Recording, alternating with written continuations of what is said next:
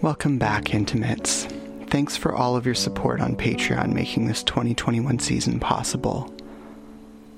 This podcast is about all things intimate relationships, love, connection, community, consensual non monogamy, kink, orgies, lovers, and of course, just general sex. I talk with old friends, I even meet some new ones. I interview people from all walks of life, from recovered addicts to counselors, sex partners to perfect strangers. I'd like to thank my hosts, the Musqueam First Nation, as this podcast is recorded on their unceded ancestral territory where I was born and currently live. So settle in for an intimate conversation. Lauren, a recovered alcoholic, tells her story. She talks about her very first year sober, hospital opiates, and a near miss she had very recently with relapse. Awesome. So I'm chatting with my friend Lauren, who has been in recovery for her one year anniversary now. That's exciting. Yeah, April 12th will be a year for me. Oh my goodness, you were like just a couple of weeks away. I know. yeah. It's it's crazy how fast it goes. It also feels like it's been about 5,000 years. Yeah, I've heard the first year feels like a lot of years and then after that it gets easier yeah. and easier and easier yeah, it's simultaneously been a joyride and also just like a numbing slog. Yeah. yeah. I'm reminded so. of Rick and Morty when Rick talks about how painfully boring and tedious going to therapy feels. Yeah. And Susan Sarandon, who voices that guest character, is like, yeah, like I'm. Mm-hmm painlessly bored when I'm brushing my teeth or flossing my teeth or wiping my ass. but you still have to do those things to maintain your body yeah. and health. And like it's the same thing with mental mm. health. Yeah, it sure is. And um, I think for me, it was half excruciating, um, and then a quarter boring and, and monotonous, and then a quarter like extremely joyful breakthroughs of oh my god. That's a good mix. and I think a quarter is pretty fantastic. It's you it's know? kind of the weirdest thing when I see really functional people. I just like see people that are just like functional and they've been functional since they're like 18 and I kind of just yeah, want to be like get the fuck out of my face. kind of sociopath is just normal all the time. Like your parents were like they were like good attachment figures. They never like abandoned mm-hmm. you after sports or like didn't come pick you up. Like they were just like on time for you. And like when you needed them they gave you good advice and were loving and supportive. Like get fucked. Yeah. I don't know. These people are uh, strange animals to consider. I mean i'm glad we have them in the world. I just sometimes yeah, sometimes it's like lemon juice in your eye to just see oh my people being yeah. so successful so young and just like and they're mm-hmm. sharing advice with other people and you're just like fuck like i didn't even pick up on that until i was like 28 yeah. It's on the flip side though too. There's also I remember, you know, those shiny happy people and I'd be, you know, coming home at, you know, I don't know, 9 or 10 a.m. on a Saturday, just like from a, you know, haven't gone to bed yet, just been getting out to trouble and mm-hmm. like walking and seeing these people who are all shiny and happy and they're going to the farmers market and I'd just be like, oh my God, like how do you do that? How do you exist? You're perfect. And you know, now on the flip side, I go to farmers markets all the time, but that doesn't mean I'm not having a mental breakdown like constantly. Legit. I'm just like crying at the grapefruit stand, pretending to be normal. Yeah. So that is a vivid portrait. At, uh, yeah, I think people are pretty good at pretending that everything's okay. Definitely. I, am I'm, I'm still not good at that. But that's not a bad thing. Okay. Like it's I'm I'm authentic. I was just gonna say it's not a bad thing that yeah. you are bad at pretending. Like yeah, like people in my life don't need to guess how I'm feeling. Yeah, I'll walk into a room and I'll be like, I'm not stable. like neither. just reminds me of Rod from Avenue Q being like, I'm not being defensive. Yeah, yeah it's you don't need to guess my mood. I'm never just going to be like I'm fine. And, you know, if you're close to me, I'm going to be just like I'm the best right now because I deal in extremes. I'm either great or I'm horrible. My my you know? niece was like kind of beating me up today with a stuffed owl that I got her um, that says "Who loves you?" because apparently dad jokes are in. um, but I mean, in fairness, she is like a child. Like she's like I think six or seven. Like she's really young. Um, Very so so definitely a she child. still is like, oh, that's really funny, and I'm like, ah, it's gonna wear out in about it. give it give it a couple of days. It won't be. Um, but she had like taken this Yeah. stuffed owl that I had given her, and she was like saying "bad owl" and hitting me with the owl, and I was like, I'm good with this. Wow. So I just like I had gloves on, and I was just trying to like Yeah. block her hitting me with his owl, and she was hitting me with the owl, and I was like, and my my sister, her mom, like looked over and was like, what? You know, Victor's pretty good with consent. Like I think they've got this. She really woke up and chose violence that morning. Yeah, huh? no, like my niece is, Yeah. in my opinion, probably a sadist. Um, but Yeah, we won't we won't know for another like twenty years. Yeah, yeah. it would be fun to find out. I mean, for her, but yeah, Yeah, well, yeah. That's what I mean. yeah, um, Oh, yeah. So she basically was just whacking me with this owl, and I was doing my best not to get injured. Um, and I was like, you know, I'm okay with roughhousing. I don't have any nephews, and I have no issues with this behavior happening to, you know, show up in one of my nieces. So I'm I was happy with the roughhousing. Yeah. And good. my sister Yeah, pretty much the only. my sister did mention at one point she's like make sure you're setting your boundaries and i was like i'm good with this and she was like okay That's awesome. I love that. Setting boundaries, man. What a what a, what a concept. I was just going to say the I same thing. Apply in my life now. you know what? I was reading recently about boundary setting that i found super helpful. Um, it's this book polysecure so Okay. normally I don't actually like attachment theory because it's so monogamy centric and it's so focused Mm-hmm. on like this is just how broken you are and you're just going to be like this forever and like these are the ways that you need to have people support you so you can manage with your coping style.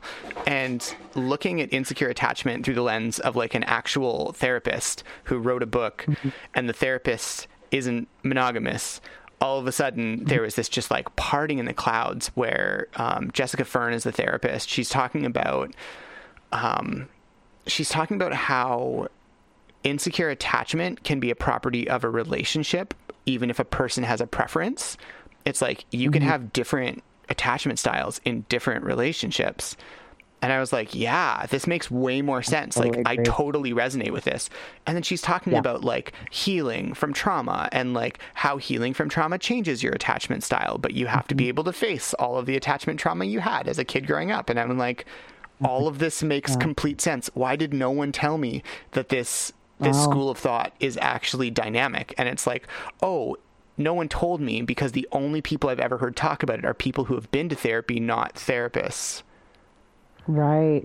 and they Wow. write blogs That's and then people read their blogs amazing. and then we just get this like pretty accurate but somewhat skewed version or at least i did right Yeah, yeah. Because I definitely felt very personally attacked by my attachment style. didn't Um, we all very personally attached. I was like, well, there's my childhood. Fuck you. yep Like, and it's it's true. Like what you said. It's kind of just like, well, this is how you're gonna feel forever for everybody. Right. And I'm like, well, that's a This that's is just a bummer, bum rap. totally. Like, yeah. So I would be super interested in reading that. Absolutely. it's it's fantastic the middle section of the book talks a little more about non-monogamy and like decoupling the idea of attachment from necessarily being a single person um, Yeah. actually kind of the opposite the the thesis i would say is that I mean, there's not just one, but when talking about non-monogamy, it's that when you know when we're looking at children, right? And we were all children once. Um, when we were children, we didn't need to have two attachment figures. I mean, it's great if you have two or more attachment figures, mm-hmm. but we didn't always, you know, exist as nuclear families. Like that just isn't how Yeah. human beings like literally went through the last 40,000 years of microevolution. Like our social evolution as communities has never been nuclear families until very, very recently. So it's like, mm-hmm. I mean, there's a reason we have the saying, it takes a village to raise a child. And it's because if you try and make one woman do it, she's going to kill herself. like it's, yeah. it's not fair to make any one parent try and raise a child on their own. Like, oh especially in the God. first three to six months, like you need to sleep. Yeah. Okay. So it's just like and people aren't perfect, you know. They're working on the programming they receive from their Right. upbringing. For goodness. And the biggest gift you can give to your kids if you had a shitty parenthood is working on your own attachment trauma so that you can be more of a like securely attached parent for them. Yeah. Yeah. That's probably the thesis. Oh, thesis. secure, secure attachment types. What a what a concept. like, yeah, I don't even believe they exist. what a great white buffalo that is. yeah, that's definitely the white whale. I'm just like ang- angrily pursuing being like a securely attached person. Yeah.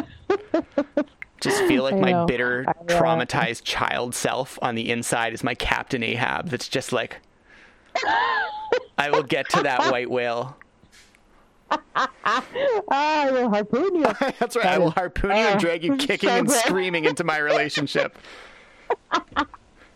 That's healthy, right? Being a super angry whale captain in a in a relationship. Oh my super, god, it's fantastic. I uh yeah, I I have a sneaking suspicion my partner is actually a secure attachment. Um and I don't really know how that makes me feel. Blast. Blast for sure. I'm trying to I'm trying to uh, remember which animated series. Oh. It'll come to me. I want yeah, to say it's I, I'm mostly Sorry, go ahead. confused most of the time. Sorry. Uh, yeah, I just I, I'm just mostly confused when I kind of fly off the handle and fly into weird um, uh, fugue states uh, in in a new relationship, and he just handles it completely calmly, and I'm just like, how are you not freaking the out right now? I don't- time I've heard the term fugue state is in the movie Nymphomaniac. That's very fitting. Oh God. It is the only time I've heard that phrase. Is like literally Uh-huh, like her father yeah. goes into fugue states, and I'm like, that's neat. Okay, Yeah. I didn't know this was a thing. Yeah. Oh, I know. Anyway, sorry. What were you? What were you Oh, saying? it's it's that um, when you said that your partner was probably securely attached, I just got this image of Mm-hmm. Farnsworth in my head being like, "Tell them I hate them," but I'm obviously not being serious. Oh man, the best conversation I've ever had about attachment yeah, you I have to you kind of have to get bitter about the child abuse at a certain point because you're just like, "Fuck." yeah. Um. So anyway, so yeah, so Polysecure was really awesome. It was. Mm-hmm. I, I really appreciated it. I'm actually going to go back and reread it because I listened to it as an audiobook.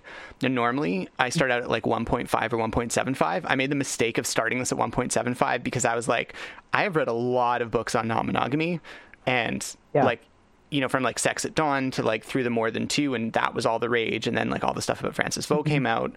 Um, and there's just been book after book after book. Like I Indiegogoed Thorntree Press way back when um, because I just wanted more books, more material. And then now there's even more audiobooks coming out about it. Like there's more resources than ever. So finally this book comes out and it's the It book. Everyone's talking about this book. And I'm like, I don't want to read it because it's just going to be another 101 polyamory book that I really could do without. But I'm like, all right, fine. Yeah. I'll listen to it because people said it had attachment styles in it. And I was like, Ugh, I don't want to hear Yeah. again how like non-monogamy is fundamentally not like you can't have secure attachment like it just sounds like people who aren't non-monogamous wrote it and they did so Yeah. then sure enough Yeah. this is a non-monogamous person writing it who's also a therapist i'm like all right fine so i went and i listened to it Yeah. and like i was just like struck by like the gravity of the discussion of attachment styles. It was on a really educated, really medium to high level. Like it was comprehensible but thorough. And I was just like, wow, there's a lot I really didn't know about attachment styles. Like I can't believe how little I understood about them. Like the whole notion of it being, you know, you have this secure or you have like, you know, anxious or like avoidant or anxious avoidant. Um, like the idea of there being like these archetypes isn't even quite right. Like there are continua, like that you exist on where like your anxiety is on a continuum and your avoidance is on a continuum. And yeah you can talk about it like there are quadrants and like you can show up in those quadrants but Yeah. you can also talk about it as existing on a spectrum and all of it just came more into focus for me. I'm like that makes so much more sense to me. Honestly, in regards to human emotion and, and relationships and attachments, I think it would be presumptuous not to put it on a spectrum. yeah that's i mean that's how i feel too know? but i'm one of those like Yeah. non-binary people that is like break all the binaries smash all the categories Yeah. i'm also Yeah, a relationship that- anarchist so everything's on a spectrum for me Yeah, there you go. Yeah. I mean, I'm I'm I'm not on that, you know, the anarchist side, but I'm on Sure, that sure. empathetic. of, you know, I can see it. You know. I mean, for me, like Oh. the anarchist side really just follows the same as the political philosophy, which is to say, it's not that I believe in no relationship rules. I just believe Mm-hmm. that you should negotiate the rules you want with the person you're dating. And for a lot Mm-hmm. of people, like the archetypes work. Like if you're in the box of boyfriend, girlfriend for het folks, you know, or boyfriend, boyfriend, girlfriend, girlfriend, whatever, um, that's fine. Like that just works for some folks. If you're in the engaged box or the married box or the married with children, like that just works for some people and like a fair number. But I think one of the advantages of having more, you know, anarchist folks be like, why is that box constructed like that? What if I want to be, you know, married but then also practice not monogamy? Or what if I want to be not married ever and practice monogamy? Or, you know, like, Yeah. what if the most important person to making decisions in my relationship is like a non sexual life partner? And then I also have sexual relationships with people I care about, but like we don't join finances. That's for me and my best friend only yeah. there's just there's That's- so much more variety there's so many more shades there's just so much more richness to life and the way we can construct our lives and i think that's really what's at the core of relationship anarchy not prioritizing sexual or romantic relationships as special above any other kind of relationship versus I love the that. baseline assumption I- of monogamy and polyamory is that there is something unique central and like attachment oriented around your quote unquote primary human Hmm. Yeah, I, I love it. I really do. I love uh, everything that you just described. Like, yeah, have you heard the that. good word I- I of relationship anarchy I have. I've, um, you know, I, I'm one of those. I'm. I don't really know for myself. I've tried both. I've tried monogamy and I've tried non-monogamy. Sure. I never really delved too deep, um, or kind of carved out a box. I mean, I was myself, actually really. joking. I'm, I'm not trying to convert you to anything. No, I don't think you could. I don't. I'm not a person who can really be converted That's great. Yeah. from one conversation. You go through a certain amount of You know? shit and then you're just like, I think I'm going to trust myself Yeah. now. Yeah, at a certain point, I'm kind of like, I've heard enough from both sides. I'm just going to do whatever feels good. yeah, that's fair. For me, I mean, besides from drugs, that, that didn't work. Felt good for a while. Then I'm like, why does everything else feel horrible now in comparison? Yeah. So, It's yeah, but it's definitely something that is really super interesting to me. And I, and I feel at, at certain cores of certain different things, I definitely have the capacity to be a bit of an anarchist. mhm. Yeah. yeah. So you're one Yeah, year so- sober. Yes, my one year sober, and we can talk a bit if you want about my near relapse and the reality of living in uh, go transitioning from early recovery into maintaining long term sobriety because that is something that I am currently living in. yeah, that is the Zapp Brannigan moment right there. Kiff, let's wrap. oh my god! Yeah, Um, yeah. Let's talk about yeah. that. Yeah, so, yeah, so you know, it's it's it's really nice putting a plan together and just being like, I hope that I never have to put this plan to use, but if I ever do, I hope this is a solid plan. And I was able to do that with my relapse prevention plan. Wow. because when you are in you know your first nine ten months i think i was uh, just hitting 11 months when this happened. You know and and it's been obviously up and down but you've you know you've you've dealt with cravings you've dealt with emotional kind of ups and downs highs and lows mood swings all that kind of stuff. But at the end of the day fundamentally you're not going to use you're strong on that you've got a strong support you know you kind of feel like it's um just impossible to kind of get into the place of like I need to go and use now. I don't give a fuck. I'm throwing everything away. My life is burning down, and none of it matters. hmm Um, and you know, it's one thing to kind of um, sit in treatment and listen to the guy talk about how a relapse happens in stages and you probably you know you need to really recognize because before you actually physically relapse or put your purse on your shoulder to go to the liquor store you have mentally and emotionally relapsed long before um, and that's very true Right. and I hadn't thought of that, but that Um, makes perfect sense now that you're saying it. yeah generally the moment that you say fuck it i'm getting a drink you made your mind up weeks if not months ago um, or you've been ignoring the signs that your mental like um, walls mm-hmm. have. You know, you, you haven't been maintaining what you need to be maintaining. Um, and and I just keep coming down again and again to humility with this thing. Really, it's really the only thing that kind of gets me to keep going. Is just take it as humbling and build it up stronger and keep going. And for me, what happened, um, you know, several things happened all at once. Um, that I really leaned on as excuses to fall apart. Right. But the fact remains that it's just life. This is just going to happen. It's just, you know, bad things are just going to keep happening. Mm-hmm you know, uh, good things are going to keep happening too. But life doesn't just like stop coming at you just because you're about to hit when you're clean. And could you just not? You know? um, yeah. it's just not the way it works. So what ended up happening for me um, was I was doing well. I was doing strong. You know, it was inconceivable to me um, that I would ever want to put my program down and pick up a drug or a drink.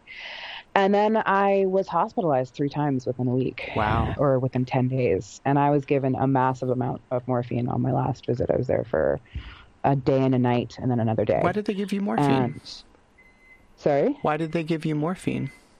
I needed it. I was in such horrendous pain that I could not. So the first hospital visit, no painkillers.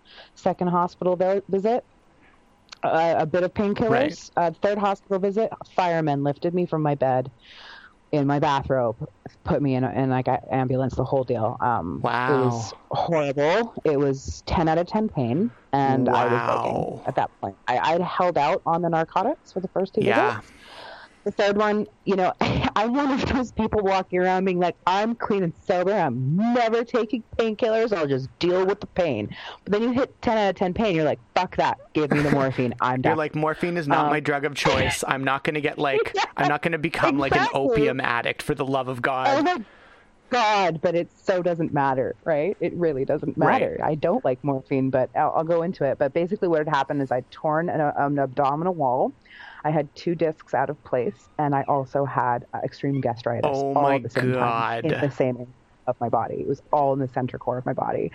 And like the first hospital visit, it was the two discs. And then the second hospital visit, it was the gastritis. And the third hospital visit, it was those two things plus an torn abdominal wall.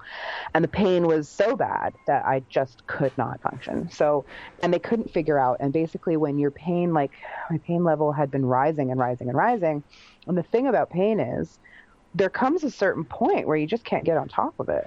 Yeah. You know, like one shot of morphine is not going to do anything. It took them 24 hours to get the pain under control. Yeah. Um, and in that time, I was given the largest, like five milligrams, like every three hours. Jesus. And what ended up happening so, so, so quickly was that obsession started coming back. I, it's, it's really, I'm not, I'm almost grateful it happened because it shows me how quickly that obsession comes back and how quickly that cycle of addiction comes online. When you go from straight up, I take a Tylenol occasionally, that's it, I'm done, to when is the nurse coming back? What can I do or say to get more immediately? I need that feeling it it was like it was almost instantaneous. Wow. It, was like as soon as the pain started getting a little tiny bit better, I had room in my head for the fact that every time they put that shit into my IV, the world fell away. I didn't have any worries, and I wanted anything to get that back. I would do anything. So I wasn't begging for it. I legitimately was in terrible pain. Right. So, you know, I wasn't manipulating my way into getting but more. But the compulsion. But I certainly did not take, you know, once I didn't need it as much, I certainly didn't say no. Um, I don't consider this a relapse. Um, this was necessary, you know. Um, and they did send me home after, uh, I think I was there for like 30 something hours. Sure. They sent me home with muscle relaxers and with a bottle of opiates, um, four milligram Dilaudid. Wow. And yeah, and you know, my partner was with me the whole time he's just so wonderful through all this. Um, and I I called myself out pretty hard, and I'm grateful I did that because if I hadn't called myself out, like, you know, I could have said, please don't prescribe me these pain medications, but I didn't. Um, and it was half because I was still in horrible pain, and half because I don't know, maybe I'll want right. them, right? these are the insidious thoughts that happen. So then you told your partner. Um, so I told my partner, I took one of those pills. I got home on a Wednesday. I took one of those pills and I have not taken another one. And I gave it to somebody to keep from me, not physically in my house. That's nice. So I took the necessary precautions because I, you know, I'm aware. I'm super, you know, I'm not going to let myself go back into those kinds of behaviors where I'm lying and manipulating, right? right? But just being able to like have these thoughts, not acting on them, but have these thoughts come back that I haven't had for so long was like, oh shit, okay, okay, yeah, I know what do I need to do? You know, like this isn't good. So I called myself out on it, talked to my sponsor a lot, checked in, did a ton more recovery work. You know, was super honest with my step groups, or step group and my support groups. Had a lot of people checking in on me.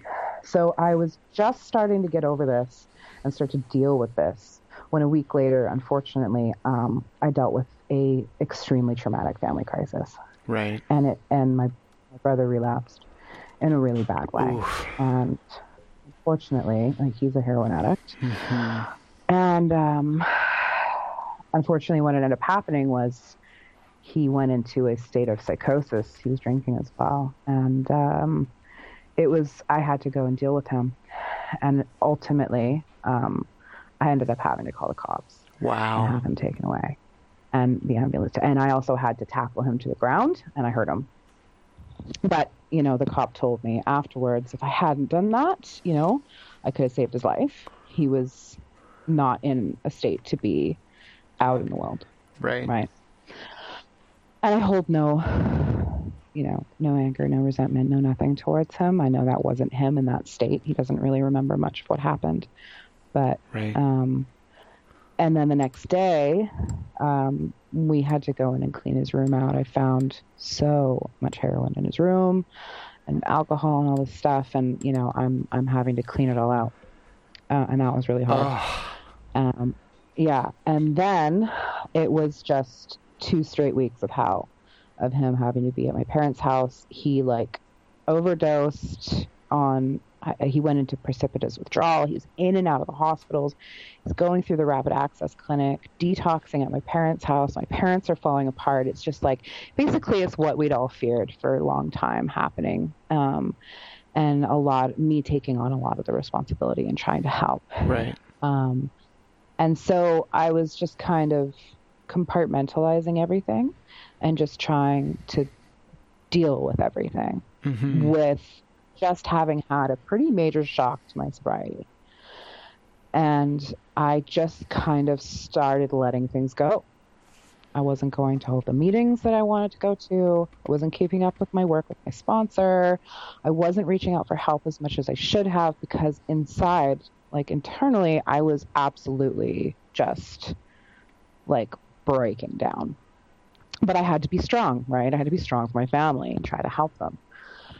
Um, yeah, so uh, there was, you know, how you can just be like dealing with so much, and then it just takes one little tiny thing to just kind of like, yeah, like someone's on you, and then you just flip the table over. that's kind of that's kind of what happened, and I went from being like, you know, I'm not gonna break, I'm not gonna use to having one little thing happen and just losing I just lost my mind and I was literally looking for anything. I was like going through the house.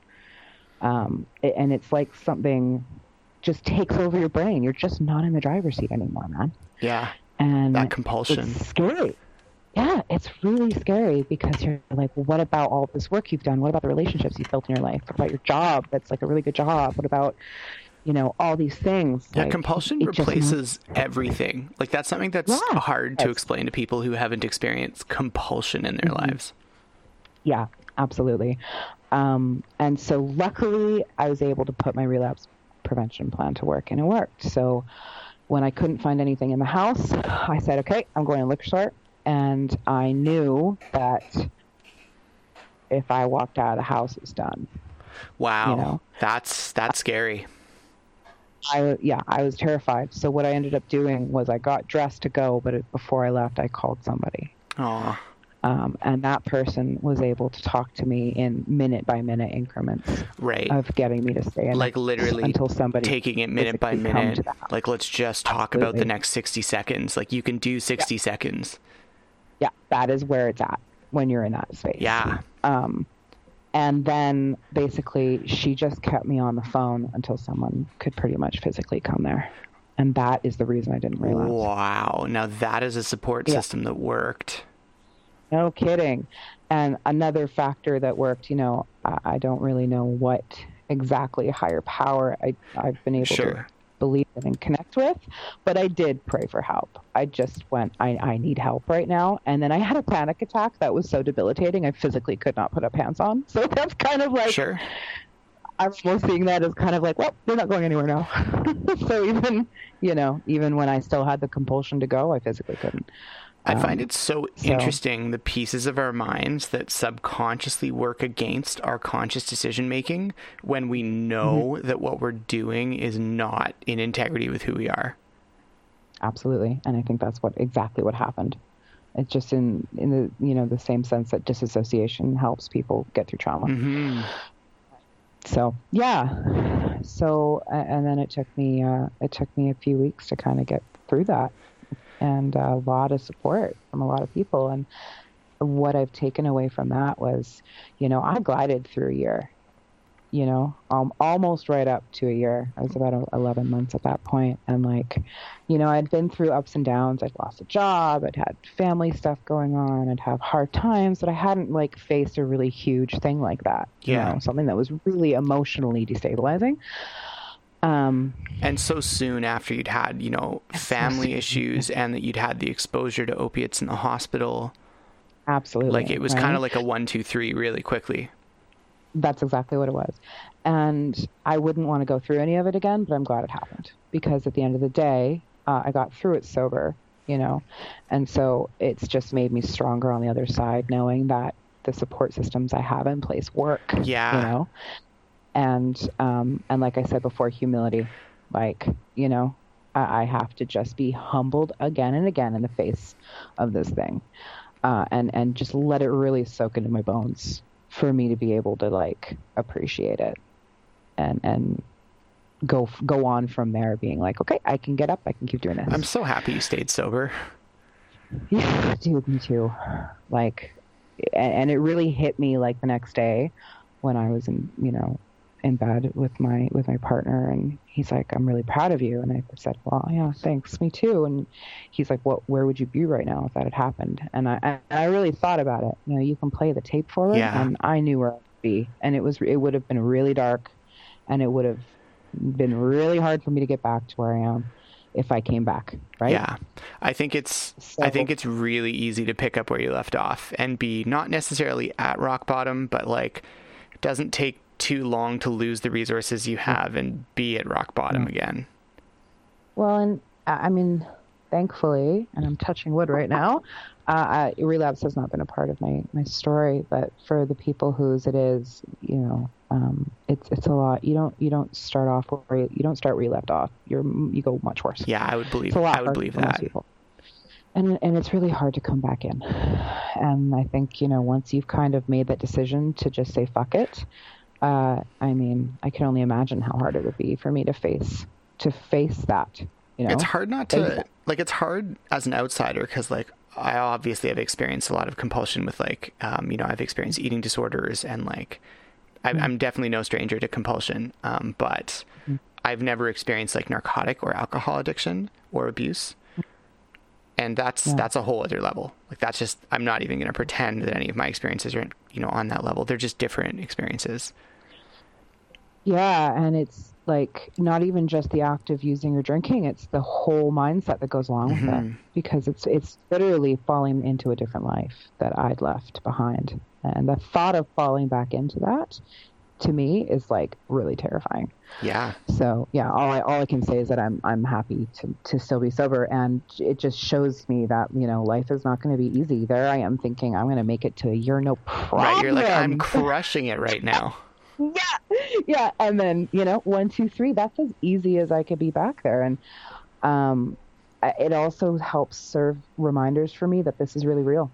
I think it's really easy for people to go about their lives with something in their life that could easily take them out, Sure. uh, and have that be kind of in remission, hmm but it's still there, and and you know the re- the reality for me of knowing that this is something that can very easily kill me and wants to kill me. My addiction wants me dead. It's and it's getting stronger the longer that I stay sober. oh interesting. and and that's that's what they say, and I believe that that is very that it's very true. It's a very cliched AA saying that your addiction's doing push-ups in the parking lot while you're getting clean. Interesting. It's almost like getting And- more desperate to be back in control. Absolutely. And it's trying to find any little insidious way to come back into your life. Um, and I, I, I can attest that that's very true. I mean, for me, it was a bit of a more obvious way, but there's Sure. also different ways, you know, if you're happy, if you're complacent, you know? Yeah. So yeah, it just serves as a really good reminder to me that this is, this is for real. This is for keeps, you know, this is my life. It's a game and I can't put this down. I can't put the program down for a minute. So yeah, it's been a very humbling experience, I've definitely and I'm glad to be I've definitely had on um, the other side of it. Yeah, absolutely. I was gonna say that Mm-hmm. I've I've had other addicts on um, my podcast, um, just as I'm like learning to cope with um, compulsion and eating disorders. I've just sort of been talking more with like addicts that have I don't want to say real problems because I don't want to like dis um, I don't want to minimize what I'm experiencing, but I also just like No, don't don't imposter syndrome sure yourself. sure sure which is something I do very well. I'm like not an imposter at impostering myself. I'm good at that. yeah, I feel you. It's like the one thing I don't have imposter syndrome about is how well I can give myself imposter syndrome. oh my god, that needs to be on a motivational poster. Oh my god, that definitely. That's that's good. Um, Yeah, but but uh, but yeah, he, um, the other person who I um, interviewed, Ash, has just like has relapsed pretty much not consistently but regularly and repeatedly throughout the last 10 years and is sober Mm-hmm. right now and is like I never want to be not sober again. The first month is the fucking worst. yeah, yeah, it really is. You're just, oh, you're just so batshit insane in the first month. Like I just remember, you know, sitting in meetings, just bawling my eyes out in the corner of the room anytime anyone even mentioned relapse casually. Like, how are you people just talking about this shit? Like, I'm gonna die. You don't get it. yeah. you know, who've been there for three months. So like, yeah, we get it. Chill out. You're fine. you know? Totally. I mean, I haven't Oh, yeah. I haven't personally experienced it, but yes, that sounds very Yeah. much in line with what other addicts have told me. Oh yeah. Oh my gosh. Yeah, it's it's not fun, but it's it's part of it. And you know what? Like they say, my worst day in sobriety is better than my best day in addiction, and that that is very true. Even when I thought I was having the time of my life. Yeah. It's funny how perspective changes so much by so much. yeah perspective is i feel like i've grown 15 years i feel like i've gone through like i started using when i was about 14 15 just and, and well drinking was my first real you know um love affair. I started drinking at that age and and like a lot of other people with this um disorder you you kind of remain emotionally stunted and, Mm. and you don't really grow. Um, once you move on to and use drinking and drugs as your form of you know being in the world. And i feel that to my bones i feel that because as soon as i got sober i felt like i was 15 again and i feel like i've had to mature through 15 years of life in a year. And that does not make for a super stable ride sometimes. Yeah, that especially in the first couple of months. That sounds super challenging and like there must have been like a lot of motivational posters. um yeah. There weren't motivational posters there was just a lot of pep talks in the mirror. Got it. um, being like, just don't cry on the train today. Let's just do that. That's a goal. Just don't openly weep in front of strangers Oh my god, that today. is and that is for in some places in my life that has been like no can do, good buddy. There's still some days that the no can do. So I'm like, just don't go on the train today. Cry in an Uber. You're good. Yeah, like Yeah. I totally feel. I'm like, just don't cry on the train today. Like there have been moments in my life where I've just been like, I, I hear you. I hear that you want that. yeah. Oh, it's good to laugh about Yeah, it. you kind of have I to. mean, Either that or cry. But yeah. I, God, I've done enough of that. I'm good. But I also enjoy crying um, Yeah. when it's needed. It's Yeah. such an emotional release. Very cathartic, It's, yep. your body literally being like, you need to purge this out of you. yep. So, I honestly like I think I, I don't know whether it's familiarity, but I really like being intensely sad. Mm-hmm. And I think Yeah, it's just because. I was chronically depressed and suicidally depressed for like the first 30 years of my life, basically. Yeah, and it's like a comfortable pair of arms falling back. Oh my. God. Like, For snatches of moments, absolutely. I am so comfortable with the depths of depression and the like potential lethality that comes with it. I'm like, Yeah. I can see myself, uh, yeah, in like a really like, oh, that's a really unhealthy thought. Yep, yep, I know. I completely understand what you're talking about. Oh my god. I'm like, I have a partner who loves me, who I love deeply and intensely, and like, am very happy with. Like, I finally have a job that's full time and mostly stable. I'm like, yeah. What do I have to complain about? But like, you know, like I even work from home during the pandemic. Like I've I've taken really shitty situations and being laid off and like made them really decent for myself. And also Yep. with a lot of help from luck, I'm sure. Mm. But it's like I'm at this place of like jitteriness, ennui, and just kind of anxiety that is Yeah. that is yeah it's like it's it's very nostalgic for something but i feel like we're getting onto a second topic so why don't we end this one here Mm-hmm. Yes. and we can talk about pandemics All right. next session Sounds good. so how did you like it intimates discuss your ideas with the community at facebook.com forward slash intimate victor or tweet at me at intimate victor or follow my instagram at guess what intimate victor pretty easy right If you can spare the cost of coffee to help keep the show going, head to patreon.com forward slash Victor Salmon. We hugely appreciate your help to continue making intimate conversations for you and yours to enjoy. If not, you can always help other intimacy nerds find the podcast by leaving us a review anywhere online, especially iTunes. The opening music is Gymnopédie number one by Erik Satie, and this closing music is On Hold for You, made of algorithmically generated notes and chords and played by an AI saxophonist. Both are provided royalty free, courtesy of Kevin MacLeod at Incompetech.com. Thanks so much for your time, and may all of your most important relationships be filled with intimate interactions. Be well.